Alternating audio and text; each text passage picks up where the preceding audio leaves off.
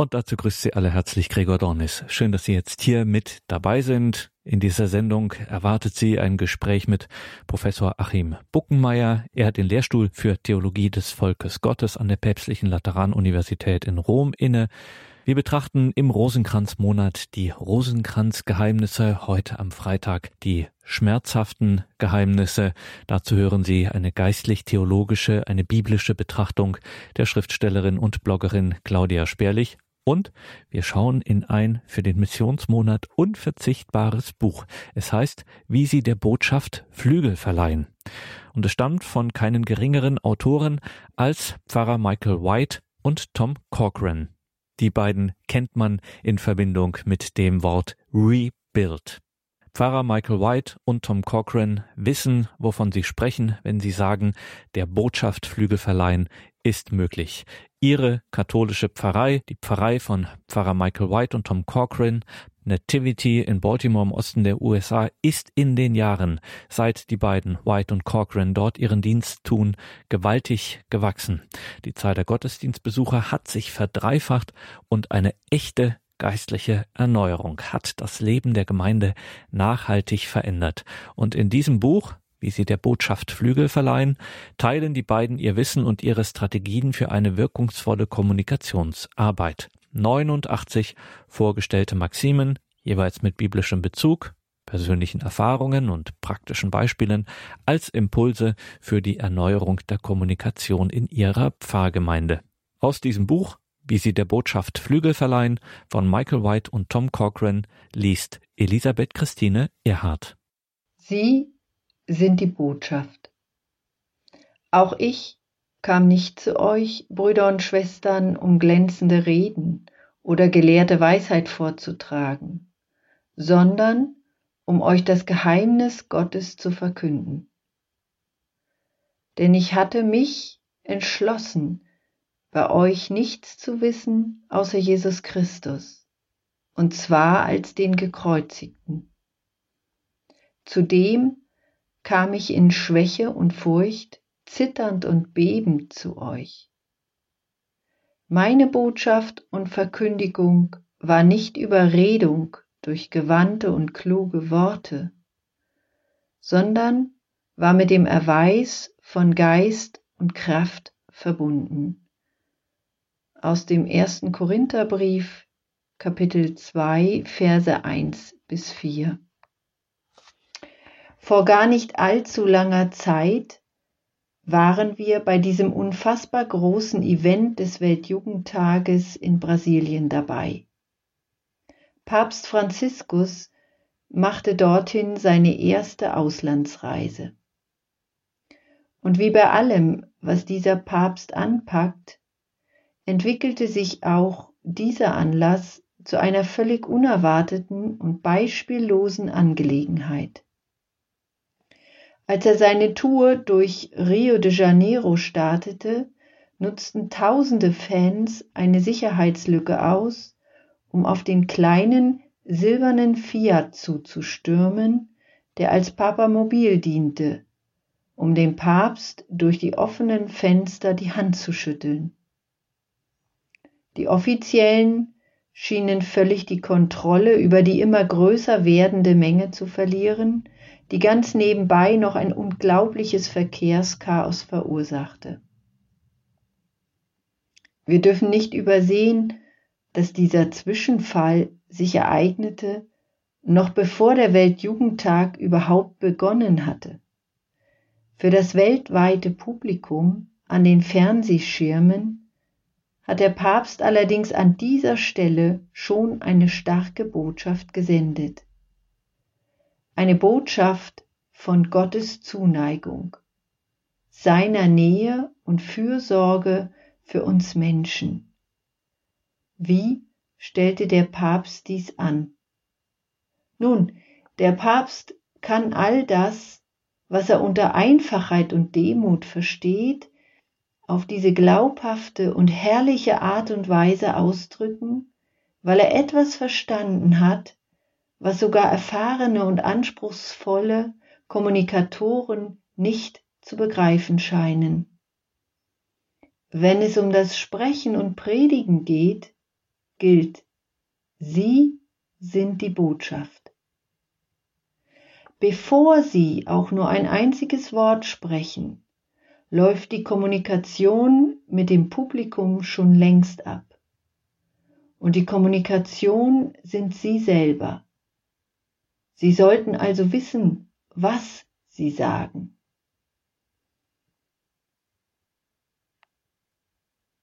Der heilige Paulus begriff, dass er die Initialbotschaft war, die er weitergab. Nicht die endgültige, nicht die wichtigste, aber die Initialbotschaft. Obwohl Paulus mit Sicherheit uns einige der weisesten Worte überliefert hat, die jemals zum Ausdruck gebracht worden sind, wusste er doch genau, dass seine Botschaft schon vor den Worten beginnen musste. Er begann mit dem Aufzeigen des Heiligen Geistes einer Enthüllung dessen, wie Gott in seinem Leben am Werk war. Ohne Worte.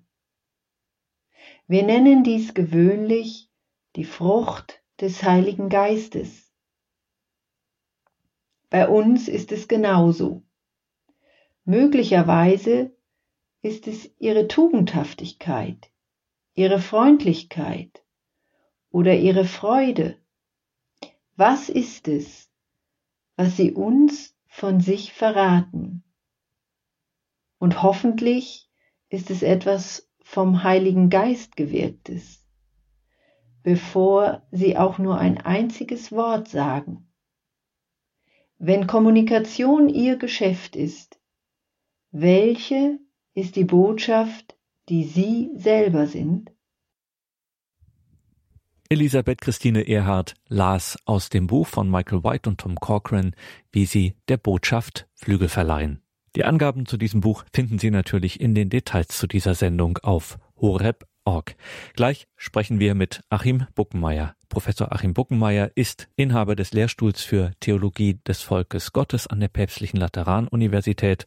Er gehört zum neuen Schülerkreis Josef Ratzinger Benedikt XVI. Die Schülerkreise Josef Ratzinger Benedikt XVI. haben sich im September in Rom getroffen und ich hatte Gelegenheit am Rande dieses Treffens mit Professor Buckenmeier zu sprechen, gleich nach der Musik.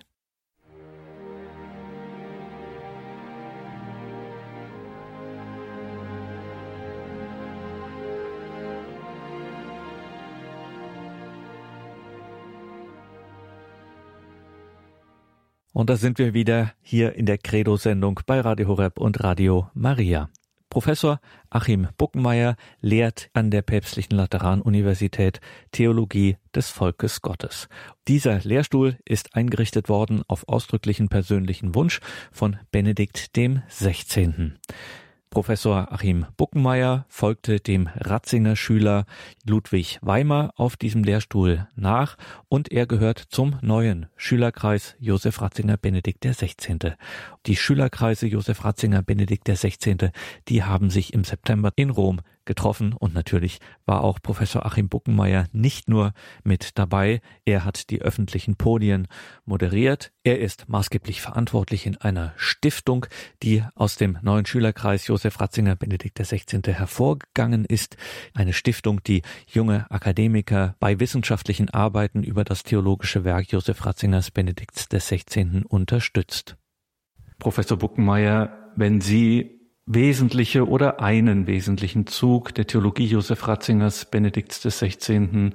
nennen müssten, was wäre das? Was ist so ein entscheidender Punkt seiner Theologie? Josef Ratzinger hat als junger Theologe über Augustinus gearbeitet und über Bonaventura und da über den Begriff der Offenbarung, was ist eigentlich Offenbarung? Und im Zuge dieser Forschung hat er entdeckt, dass ganz wesentlich zur Offenbarung auch diejenigen gehören, die sie aufnehmen. Offenbarung geschieht eigentlich nur dann, wenn wirklich das, was gesagt wird, auch gläubig als solches von Gott her aufgenommen wird. Und damit hat man sozusagen die Gemeinschaft der Glaubenden sofort im Spiel, also Israel, die Kirche, die ganze Geschichte Und damit hat der ganze Glauben und die ganze Geschichte sozusagen eine ganz personale Färbung. Ich sage das mal an einem Beispiel. Als er Papst geworden war, hat er in den Mittwochskatechesen die Reihe, die Johannes Paul II. begonnen hatte, an jedem Mittwoch über einen Psalm zu sprechen, äh, fortgesetzt. Papst Johannes Paul II. war da nicht also fertig geworden und es gibt ja 150 Psalmen und Ratzinger hat es dann äh, zu Ende geführt und wie er mit dieser Reihe fertig war, hat er begonnen, über Personen zu sprechen. Er hat, ich glaube, fünf Jahre eigentlich nur über Personen gesprochen. Und angefangen von den Aposteln, dann kamen die Jünger, dann kam das Paulusjahr, da hat er das ganze Jahr nur über Paulus gesprochen. Jeden Mittwoch irgendeinen anderen Aspekt über Paulus. Dann kamen die Kirchenväter, Augustinus, fünf Katechesen. Und so ging es durch, praktisch bis ins späte Mittelalter. Und das hat mir gezeigt, dass er eigentlich äh, sozusagen das Christentum, was er oft auch gesagt hat, nicht als Lehre versteht oder nicht als Theorie, auch nicht als Philosophie, nicht als Ideologie oder Theologie, sondern als eine Geschichte von Personen, als ein Lebensstil, der getragen wird von Personen. Und äh, das ist, glaube ich, einmalig, dass überhaupt ein Papst die Kirchengeschichte so ganz von Personen her betrachtet hat. Und das ist ein Aspekt, den ich äh, sagen würde, der seine Theologie auszeichnet. Man kann es Kirchlichkeit nennen, man kann es aber auch direkt ähm, nennen, dass der Glaube eben nicht in Büchern lebt, sondern Zeugen braucht und etwas ist, ein Lebensstil, etwas ist, was gelebt werden will. Das ist etwas, was für mich äh, ganz zentral ist an seiner Theologie. Das sagt Professor Achim Buckenmeier, der Inhaber des Lehrstuhls für Theologie des Volkes Gottes an der Päpstlichen Lateranuniversität in Rom. Wir sprechen mit ihm im September 2020 beim Treffen der Schülerkreise Josef Ratzinger, Papst Benedikt XVI. Professor Buckenmeier, da müssen wir noch mal nachfragen, was ist denn so reizvoll an dieser personalen Dimension äh, des christlichen Glaubens. Sie haben gesagt, es ist eben Benedikt der 16. habe in diesen Katechesen zum Beispiel und natürlich auch in der Theologie vorher aber doch klar gemacht, das Christentum ist eben in erster Linie keine Lehre. Es geht hier um Personen. Lehre klingt aber bequemer, klingt einfacher. Ja, aber auch abstrakter. Und äh, die Lehre ist immer nur so viel wert, wie sie auch dann wirklich gelebt wird. Ähm, es gibt ja das berühmte Beispiel im Exodus, wo Israel die Torah empfängt und dann sagt es ja, wir wollen hören, wir wollen tun und hören. Wir wollen es tun und hören. Und das heißt, das Tun äh, zeigt erst, was es ist und gibt auch ein Verständnis erst. Und das ist eine Dimension, die bei Ratzinger ganz, äh, ganz stark vorkommt. Und gleichzeitig betont er, dass diese Offenbarung und die Gebote, der Weg des Glaubens ein vernünftiger Weg ist. Er ist nicht etwas, was gegen den Menschen ist, sondern es ist im Gegenteil etwas, was ähm, menschenfreundlich ist, was dem Frieden dient, was ähm, sozusagen uns gefährdeten Menschen einen Halt gibt und in sich dem entspricht, was Gottes vernünftiger Wille ist. Regensburg hat er ja in der Rede gesagt, gegen die Vernunft handeln ist nicht gottesgemäß. Und äh, genau von dieser Überzeugung ist er geprägt und das finde ich etwas, was faszinierend ist. Für moderne Menschen, auch für Nichtglaubende, ist das ähm, sozusagen kann das eine, eine Richtung geben und ähm, für uns kann es eine Versicherung sein, dass der Weg, den wir gehen wollen, dass der sozusagen vernünftig ist und dass es ein guter Weg ist. Die Schülerkreise Josef Ratzinger, Papst Benedikt XVI. treffen sich am 25. und 26. September 2020 in Rom. Es wird auch einen öffentlichen Teil geben. Man ist nicht nur unter sich, das auch, aber es wird auch einen öffentlichen Teil geben am Samstag, den 26. September. Einer, der dort auch moderieren wird, ist Professor Achim Buckenmeier. Und er macht nicht nur das, er war auch einer der Auserwählten, die den emeritierten Papst besuchen durften kurz bevor das Treffen dann startete, der Schülerkreise. Jetzt sind wir ganz neugierig, Professor Buckenmeier, wie das so ist. Wie muss ich mir das denn vorstellen, so einen Besuch in kleiner Runde beim emeritierten Papst? Worüber haben Sie gesprochen? Wie lange waren Sie da? Wie läuft sowas ab? Also die, dieser Besuch kam für uns auch ziemlich überraschend.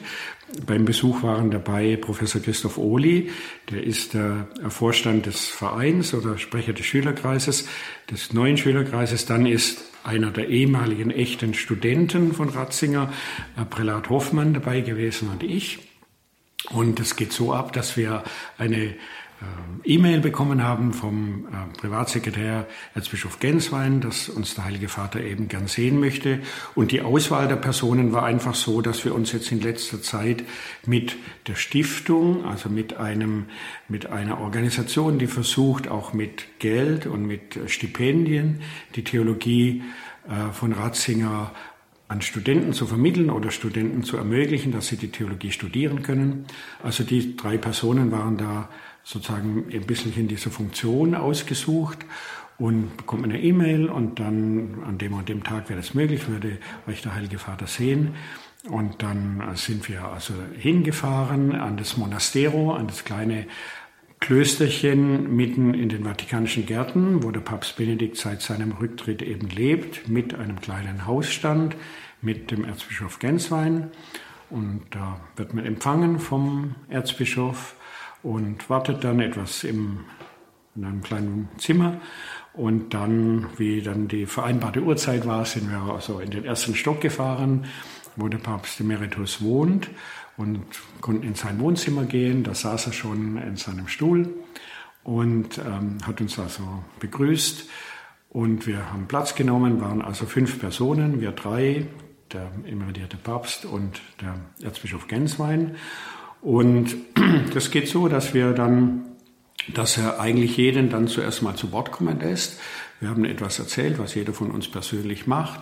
Mit dem Prälaten Hoffmann verbindet ihn natürlich eine lange Zeit gemeinsame Geschichte, als, wo er Professor war und der Prälat eben äh, Doktorand.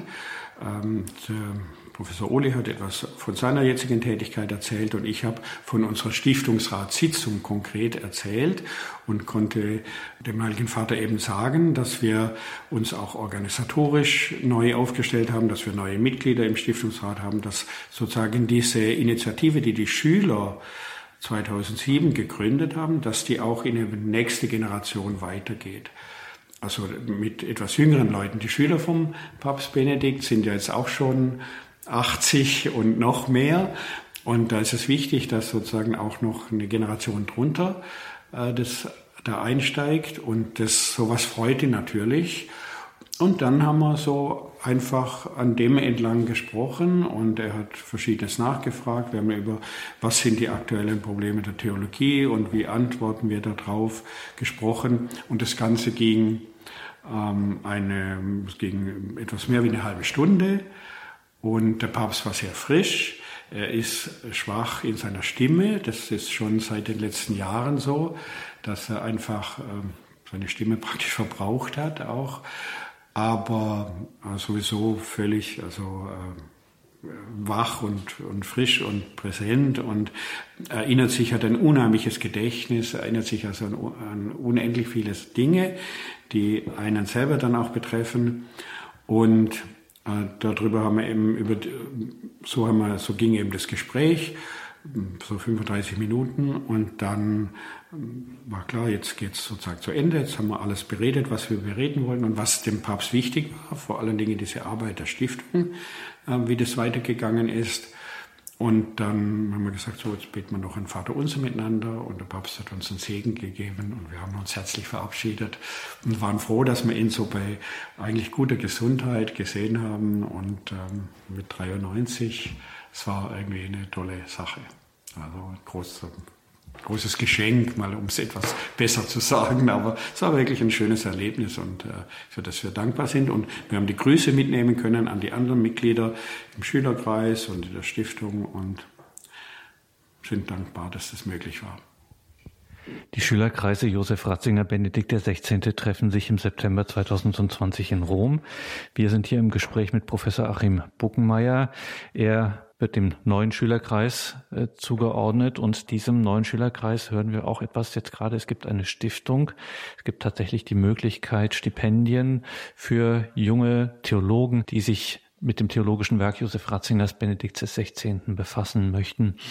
Was könnte denn einen jungen Theologen daran interessieren, sich näher und in einer intensiveren wissenschaftlich-theologischen Weise mit dem Werk Josef Ratzingers zu beschäftigen. Ich meine, die Welt ist voll von schicken, spannenden Themen, die richtig, äh, ja, um es mal salopp zu sagen, fancy sein können. Mhm. Josef Ratzinger, Benedikt XVI., was könnte einen jungen Theologen daran reizen? Ich glaube, dass seine Theologie eben viele verschiedene Elemente äh, vereinigt, die äh, heute wichtig sind. Also er hat immer alle Ergebnisse der historisch-kritischen Methode, also sozusagen der wissenschaftlichen Bibelexegese aufgenommen. Er hat sie kritisch aufgenommen, hat sie gesichtet, hat die Grenzen der Methode gesehen, aber er hat sich dem nicht verschlossen. Das ist also nicht eine gefühlsmäßige Theologie oder sozusagen eine Sprache, die eben aus dem 19. Jahrhundert kommt oder einer bestimmten Schulrichtung ähm, verpflichtet ist, sondern er hat hat versucht, die moderne, auch die moderne Wissenschaft aufzunehmen. Er hat das Problem der Vernunft aufgenommen, also welche Sprache sprechen die Gläubigen in unserer Welt, damit wir uns auch mit Nichtgläubigen, mit Atheisten, mit Agnostikern verstehen. Und er hat es aber äh, in der Kontinuität der, der Theologie entwickelt, weiß man ja, dass er sehr die Theologie der Kirchenväter schätzt. Das heißt, dass er die Theologie ansieht als eine Entwicklung, als eine Kette von Nachdenken und von Erfahrung, wo wir heute nicht beim Punkt Null ansetzen, sondern auf eine lange Geschichte zurückschauen, des Suchens, Reflexion von Israel bis zur frühen Kirche, bis zu heute. Und das ist etwas, was natürlich ähm, für moderne Leute, für heutige Theologen auch interessant ist, mit der Gewissheit, dass sie eine Theologie finden, die sie nicht vom Glauben oder von der Kirche wegbringt, sondern stärker sozusagen in diese Geschichte der Kirche hinein verwebt. Und äh, ein Student, äh, der stammt aus Indien zum Beispiel, der jetzt von uns ein Stipendium bekommt, der ähm, der untersucht die Theologie der Familie oder zur Ehe, was der Papst ähm, vor allen Dingen als Papst, aber auch vorher als Theologe ähm, gesagt hat und bringt es in Verbindung und konfrontiert es mit seinen Erfahrungen oder mit den Erfahrungen seiner, seiner Heimat und seines kulturellen Kontextes. Und das ist natürlich für ihn selber spannend und versucht es schon so zu studieren, dass er es auch in seiner Heimat in Indien vermitteln kann. Und das ist so etwas, was sich unbedingt lohnt, was man unterstützen kann. Was er in seiner Heimat vermitteln kann, das Thema dieses Treffens der Schülerkreise, die Frage nach Gott. Und zwar in den gegenwärtigen Herausforderungen, also die Frage nach Gott in dem 20. Jahrzehnt des 21. Jahrhunderts. Was wäre denn ein konkreter oder ein Gedanke im Werk von Josef Ratzinger, Benedikt im 16., der genau diese Frage nach Gott in unserer Gegenwart hier und jetzt äh, tatsächlich inspirieren könnte? Wir haben dieses Thema ähm, Mein Herr und mein Gott, das ist der Titel die Frage nach Gott in der gegenwärtigen Herausforderungen ja schon vor einem Jahr beschlossen. Es lehnt sich etwas an an das Thema der Antrittsvorlesung, die Josef Ratzinger 1959 in Bonn gehalten hat, der Gott der Philosophen, der Gott des Glaubens. Und ähm, wir konnten nicht wissen, dass das in diese Zeit jetzt der Corona-Pandemie fällt. Wir sind froh, dass wir das überhaupt durchführen können mit den Beschränkungen und Auflagen, die geben, gegeben sind. Ähm, ich habe im Anfang April in den deutschen Nachrichten einen Kirchenvertreter gehört, äh, der gesagt hat, ja, da waren erst zum ersten Mal wieder Gottesdienste möglich. Und es war ein offizieller Vertreter der evangelischen Kirche, aber das ist egal, das könnte genauso gut katholisch sein. Und der hat gesagt, ja, wir sind froh, dass wir wieder Gottesdienste halten können, aber das Wichtigste ist die Gesundheit. Dem muss sich alles unterordnen, wörtlich. Wichtigste ist die Gesundheit, dem muss sich alles unterordnen. Und das, wenn ich jetzt das mit unserem Thema ähm, konfrontiere, dann sehe ich das ja eine Aussage, die eigentlich überhaupt nicht ähm, sozusagen da dazu passt. Äh, wenn man die Bibel liest, das Alte Testament, die Psalmen betet, die Worte Jesu betrachtet, dann weiß man, äh, dass eine unheimliche Hochschätzung des Lebens ist. Leben ist ein unschätzbares Gut. Kann man nichts dafür kaufen. Muss man auf jeden Fall schützen. Die Heiligung des Lebens ist eine zentrale Größe, aber des Lebens, nicht der Gesundheit. Gesundheit ist was anderes. Die Heiligung des Lebens, es kann auch ein krankes Leben sein, ein behindertes, ein unfertiges oder gebrochenes Leben.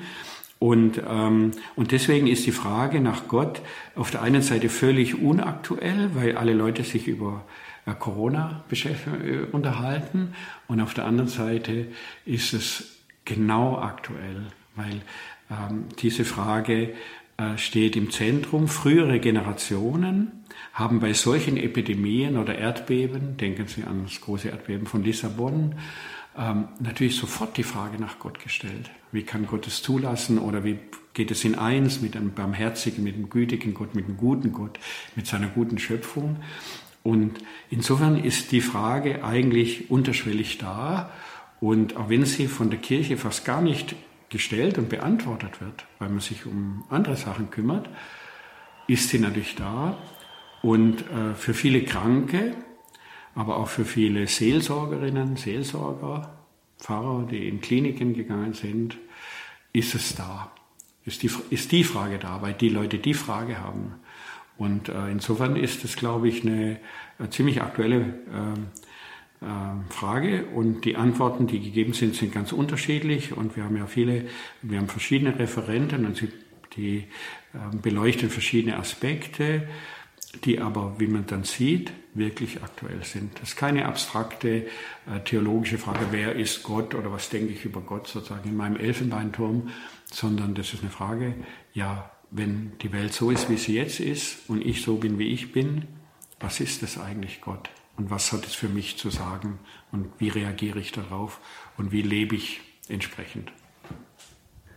Und das ist eine Frage, auf die ich Sie nicht vorbereitet habe, aber die ich jetzt nicht nur dem Professor Achim Buckenmeier, sondern vor allen Dingen dem Priester stellen muss. Was hat es mir denn zu sagen? Was hat mir Gott zu sagen? Ja, was hat mir Gott zu sagen, ist eine, also meine persönliche äh, Erfahrung ist, ähm,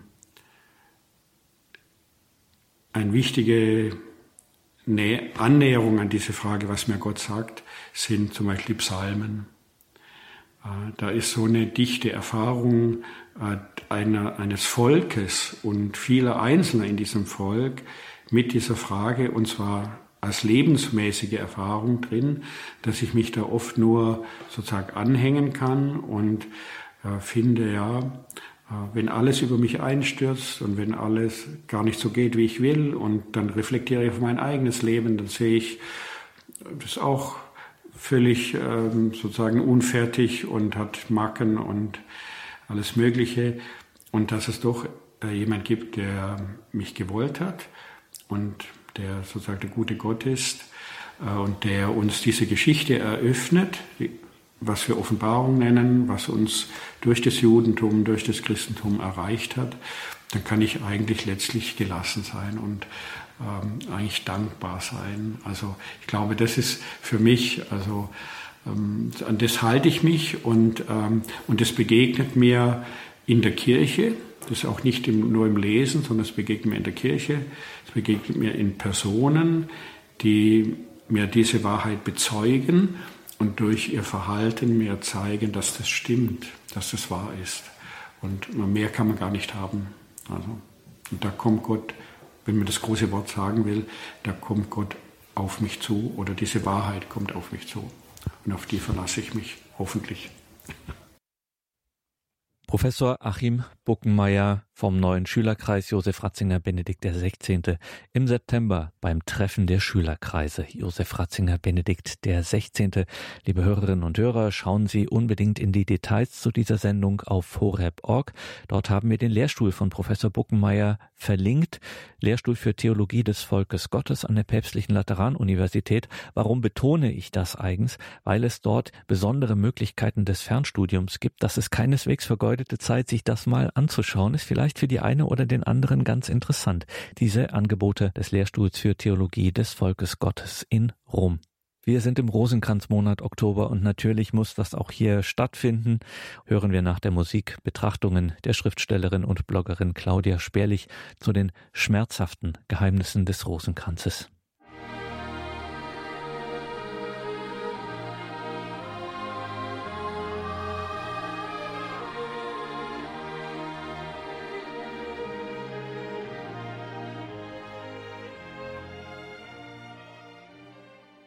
Willkommen zurück in dieser Sendung, sagt Gregor Dornes. Am Freitag betet die Kirche die schmerzhaften Geheimnisse des Rosenkranzes. Und es ist eine empfohlene geistliche Übung, diese Geheimnisse biblisch, theologisch zu betrachten. Das tut jetzt in dieser Sendung für uns Claudia Sperlich vom Blog Katholisch Logisch.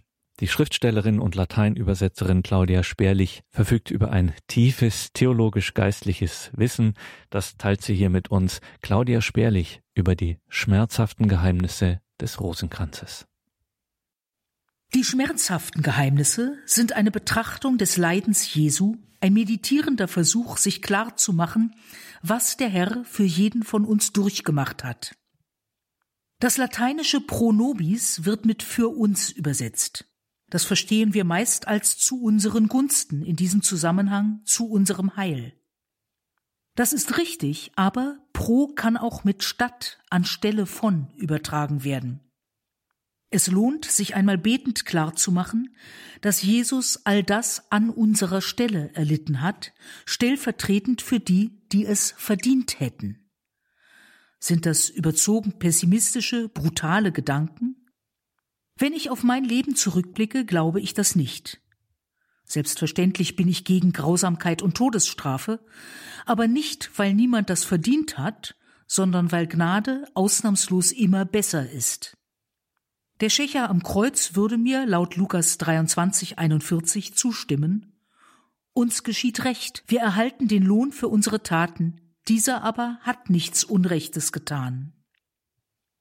In dem YouTube-Video The Crucifixion, a Medical Perspective erklärt der amerikanische Unfallchirurg David Acuna, was bei den einzelnen Stationen des Leidensweges Jesu aus ärztlicher Sicht geschieht. Es geht unter die Haut, das anzuhören, sichtlich auch dem erfahrenen Chirurgen selbst. Nicht einmal ein halbwegs wohlversorgter Schmerzpatient kann das vollkommen nachvollziehen, denn der erfährt ja Fürsorge und Mitleid, Linderung durch Medikamente und Momente der Ruhe. Aber Jesus hätte sich davon machen können. Er hätte sagen können, diese treulosen, dummen, verräterischen Menschen verstehen mich ohnehin nicht, ich gebe sie auf. Stattdessen hat er aus Liebe furchtbares Leiden auf sich genommen. Wir sind erlöst, weil er dazu bereit war. Die Allerseligste ist die Frau, die den schrecklichen Tod ihres Sohnes mit ansehen musste und die wir dennoch um Fürbitte angehen dürfen. Der für uns Blut geschwitzt hat. Lukas 22, 39 bis 44. Dann verließ Jesus die Stadt und ging, wie er es gewohnt war, zum Ölberg. Seine Jünger folgten ihm. Als er dort war, sagte er zu ihnen, Betet, dass ihr nicht in Versuchung geratet. Dann entfernte er sich von ihnen ungefähr einen Steinwurf weit, kniete nieder und betete, Vater, wenn du willst, nimm diesen Kelch von mir, aber nicht mein, sondern dein Wille soll geschehen. Da erschien ihm ein Engel vom Himmel und stärkte ihn. Und er betete in seiner Angst noch inständiger, und sein Schweiß war wie Blut, das auf die Erde tropfte. Blutschweiß ist eine seltene Erscheinung, aber ärztlich gut dokumentiert, also auch keine dramatisierende Erfindung des Lukas, der übrigens vermutlich selbst Arzt war.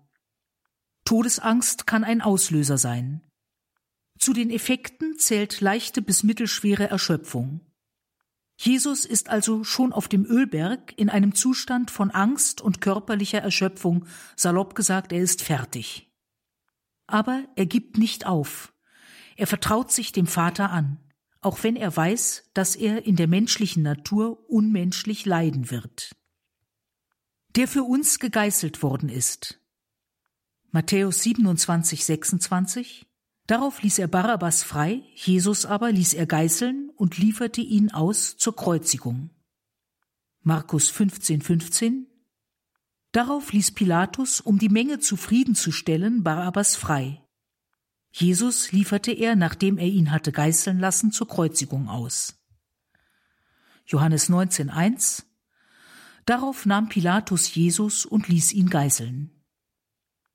Pilatus weiß, dass er Unrecht tut, aber seine eigene Haut ist ihm wichtiger als die Haut eines jüdischen Wanderpredigers.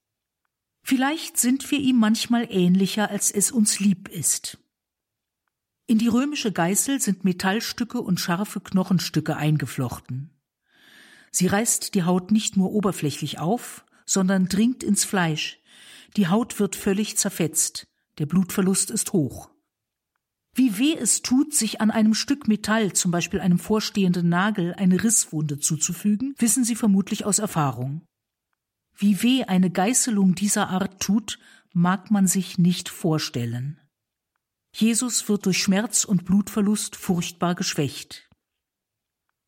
Der für uns mit Dornen gekrönt wurde. Matthäus 27, 27 bis 30. Da nahmen die Soldaten des Statthalters Jesus, führten ihn in das Prätorium und versammelten die ganze Kohorte um ihn. Sie zogen ihn aus und legten ihm einen purpurroten Mantel um. Dann flochten sie einen Kranz aus Dornen, den setzten sie ihm auf das Haupt und gaben ihm einen Stock in die rechte Hand. Sie fielen vor ihm auf die Knie und verhöhnten ihn, indem sie riefen, sei gegrüßt, König der Juden, und sie spuckten ihn an, nahmen ihm den Stock wieder weg und schlugen damit auf seinen Kopf. Auch Markus und Johannes beschreiben diese Szene. Jesus wird den Soldaten zum Spielen gegeben, zu einem brutalen, sadistischen Spiel. Der Delinquent wird in einen alten Zenturionenmantel gehüllt und mit einem Kranz aus einer der scharfdornigen Pflanzen im Heiligen Land gekrönt. Als Zepter bekommt er einen Stock in die Hand. Laut Matthäus wurde eine ganze Kohorte dazu abkommandiert. Das waren im ersten Jahrhundert bei Hilfstruppen vermutlich nicht mehr die ursprünglichen 500 Mann, sondern erheblich weniger. Genaue Truppenstärken weiß man nicht. Aber lassen wir es nur 200 gewesen sein. Jesus ist umstanden von dicht gedrängten Gaffern, die dem bösen Spiel teils belustigt, teils angeekelt, teils gelangweilt zusehen. Die Dornen durchdringen die Kopfhaut und werden durch Schläge mit einem Stock noch tiefer hineingetrieben, möglicherweise bis auf den Schädelknochen. Der bereits durch die Geißelung furchtbar geschwächte und schmerzgeplagte Jesus erlebt hier weitere stechende Schmerzen, weiteren Blutverlust der für uns das schwere Kreuz getragen hat. Matthäus 27, 31b bis 33 berichtet zwar, dann führten sie Jesus hinaus, um ihn zu kreuzigen. Auf dem Weg trafen sie einen Mann aus Kyrene namens Simon. Ihn zwangen sie, sein Kreuz zu tragen. So kamen sie an den Ort, der Golgotha genannt wird, das heißt Schädelhöhe. Auch Markus und Lukas schreiben, dass Simon zum Kreuztragen gezwungen wurde.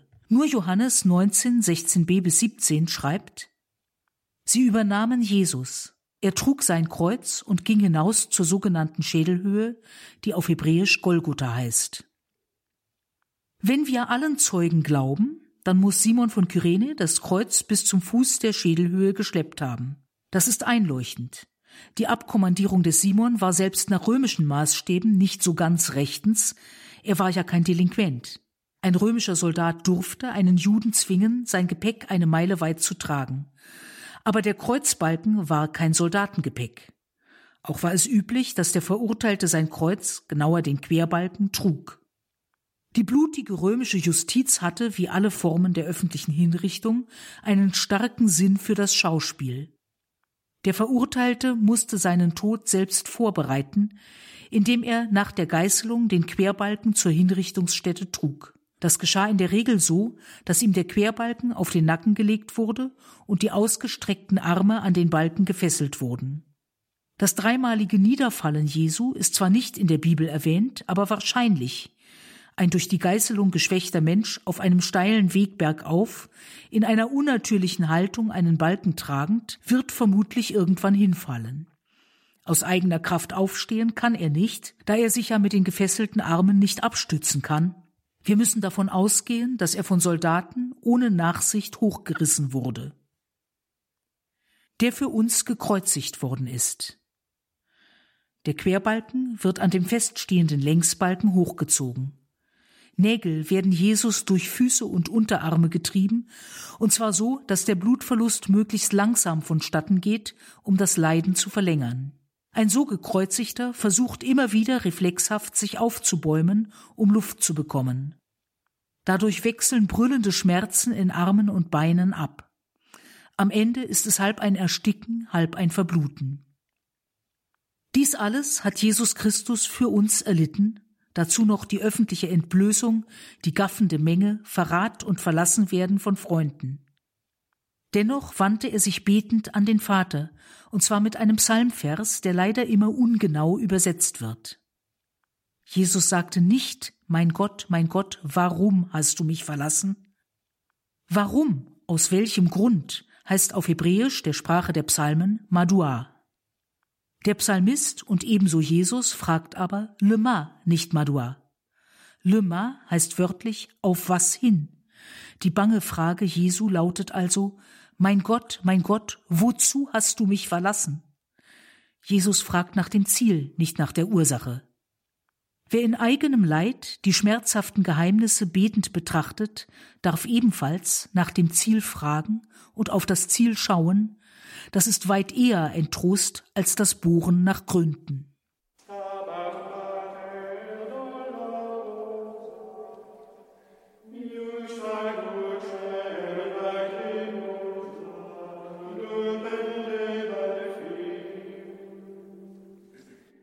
Sie hörten Claudia Spärlich mit biblisch-theologischen Betrachtungen zu den schmerzhaften Geheimnissen des Rosenkranzes. Liebe Hörerinnen und Hörer, besuchen Sie den Blog von Claudia Spärlich, katholisch logisch. Dort finden Sie vielfältige, geistlich-theologische, amüsante und ehrliche Beiträge, allesamt von einer tiefen geistlichen Dimension. Eine echte Empfehlung, der Blog von Claudia Spärlich, katholisch logisch. Und dort finden Sie auch einen Link zu ihren Büchern zum Beispiel zu ihren Rosenkranz-Sonetten. Der Rosenkranz, das alte meditative Gebet, wird hier in Form von 33 Sonetten besungen, geschildert, erläutert.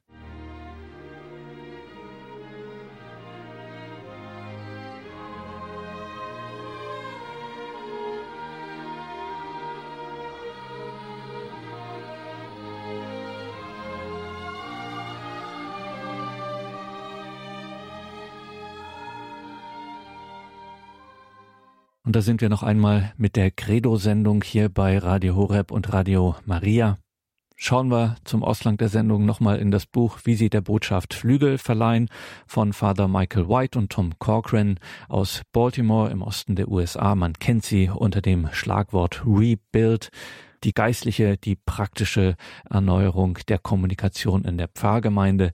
Ein neues Buch ist jetzt da, 89 Maximen als Impulse für die Erneuerung in ihrer Pfarrgemeinde der Botschaft Flügel verleihen ist möglich, sagen Michael White und Tom Corcoran, und sie bekommen dabei Unterstützung von keinem geringeren als Father James Mellon, der wörtlich sagte, ich wünschte, ich hätte dieses Buch, wie sie der Botschaft Flügel verleihen, ich hätte dieses Buch gelesen, als ich vor 18 Jahren begonnen habe, in der Pfarrei zu arbeiten.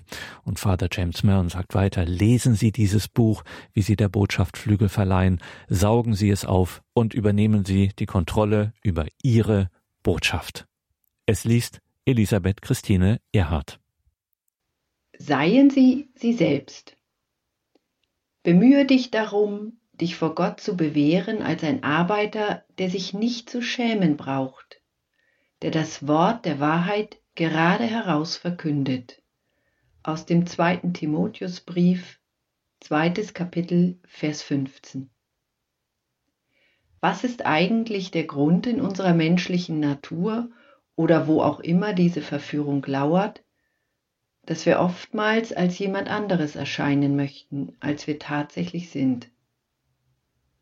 Woher kommt es, dass wir immer attraktiver, jünger, eleganter, schlauer oder wie auch immer besser sein wollen oder meinen, es sein zu müssen. Und warum scheint das Vortäuschen falscher Tatsachen ausgerechnet im kirchlichen Umfeld so verbreitet zu sein? Warum geben Kirchenleute so gerne vor, perfekte Menschen zu sein und auf alles die richtige Antwort zu wissen? Sich verbessern zu wollen, ist an sich nichts Falsches. Und wenn jemand mehr aus seinem Leben und seiner Arbeit machen möchte, ist dies unbedingt zu unterstützen. Aber unsere Botschaften sind viel glaubhafter, wenn wir fest verwurzelt auf dem Boden stehen und uns als die zeigen, die wir wirklich sind. Nicht als die, die wir gerne wären oder als die wir gerne von anderen gesehen würden, sondern mit unserem authentischen, echten Ich. Sie selbst sind die Botschaft, aber es muss ihr wirkliches Ich sein. Als wir die ersten echten Schritte machten, um unsere Pfarrei aufzubauen, war die bei weitem wichtigste strategische Entscheidung, die wir fällten. Wir wollten einfach wir selbst sein und uns die Unterstützung, die Führung und die Hilfe, die wir brauchten, suchen. Diese Entscheidung veränderte alles. Probieren Sie dies aus. Kennen Sie sich selbst. Eine alte, aber bewährte Empfehlung. Verbringen Sie jeden Tag eine gewisse Zeit in Stille und versuchen Sie, sich besser kennenzulernen als die Person, die Sie vor Gott sind. Benutzen Sie weitere Hilfsmittel, die Ihnen beim selber kennenlernen helfen können wie zum Beispiel Tagebuch schreiben. Denn haben Sie tatsächlich heute schon den Überblick darüber, was mit Ihnen geschieht, was in Ihrem Leben passiert, was Sie fühlen und warum das alles so ist? Sind Sie wirklich in Kontakt mit Ihren Gefühlen? Haben Sie Kontrolle über Ihre Handlungen und darüber, wie sie auf bestimmte Dinge reagieren? Gestatten Sie anderen, sie zu kennen. Öffnen Sie die Türen zu Ihrem Leben, zu Ihren Gedanken und zu Ihrem Herzen für Menschen, denen Sie vertrauen. Suchen Sie den Austausch mit Menschen, die Sie im Alltag erleben, aber auch mit solchen, die einen gewissen objektiven Abstand zu ihnen haben. Geben Sie ihnen die Erlaubnis, ihnen offen und ehrlich Feedback zu geben, so dass sie weitere Perspektiven im Hinblick auf sie selbst und ihr Leben dazu gewinnen und nicht nur auf ihren eigenen Blickwinkel beschränkt bleiben. Mit einem klugen und zuverlässigen Freund kann man beginnen. Und ein geistlicher Begleiter, ein Lebenscoach oder ein christlicher Therapeut kann dafür sorgen, dass sie wirkliche Fortschritte machen. Und der beste Tipp von allen. Werden Sie Teil einer Kleingruppe, um Ihren Glauben mit anderen zu teilen. Wenn es in Ihrer Pfarrei keine Kleingruppe gibt, dann gründen Sie eine. Geben Sie Ihren Zuhörern die Gelegenheit, Sie kennenzulernen. Versuchen Sie, sich in Ihrer eigenen Haut wohlzufühlen. Es gibt wohl kaum etwas Attraktiveres als Menschen, die wissen, wo sie hingehören und die entspannt und bei sich selbst zu Hause sind. Die Gläubigen der Pfarrei werden Ihnen zuhören wollen wenn sie dies zum Ausdruck bringen. In zwei bemerkenswerten Briefen des Neuen Testaments teilt der Apostel Paulus auf unvergleichliche Art unvergleichliche Weisheit mit seinem Schützling Timotheus. An einer Stelle empfiehlt Paulus dem Timotheus, schlicht und ergreifend so vor Gott zu leben, wie er wirklich ist Und er bezeichnet dies als eine besonders effektive Weise, das Wort Gottes zu predigen. Dies macht absolut Sinn, denn Gott ist es, der uns zu dem gemacht hat, wer und was wir sind. Elisabeth Christine Erhard las aus dem Buch Wie sie der Botschaft Flügel verleihen von Michael White und Tom Corcoran. Hier um 21.30 Uhr folgt jetzt die Reihe Nachgehört. Einen gesegneten Abend und eine behütete Nacht wünscht ihr Gregor Dornis.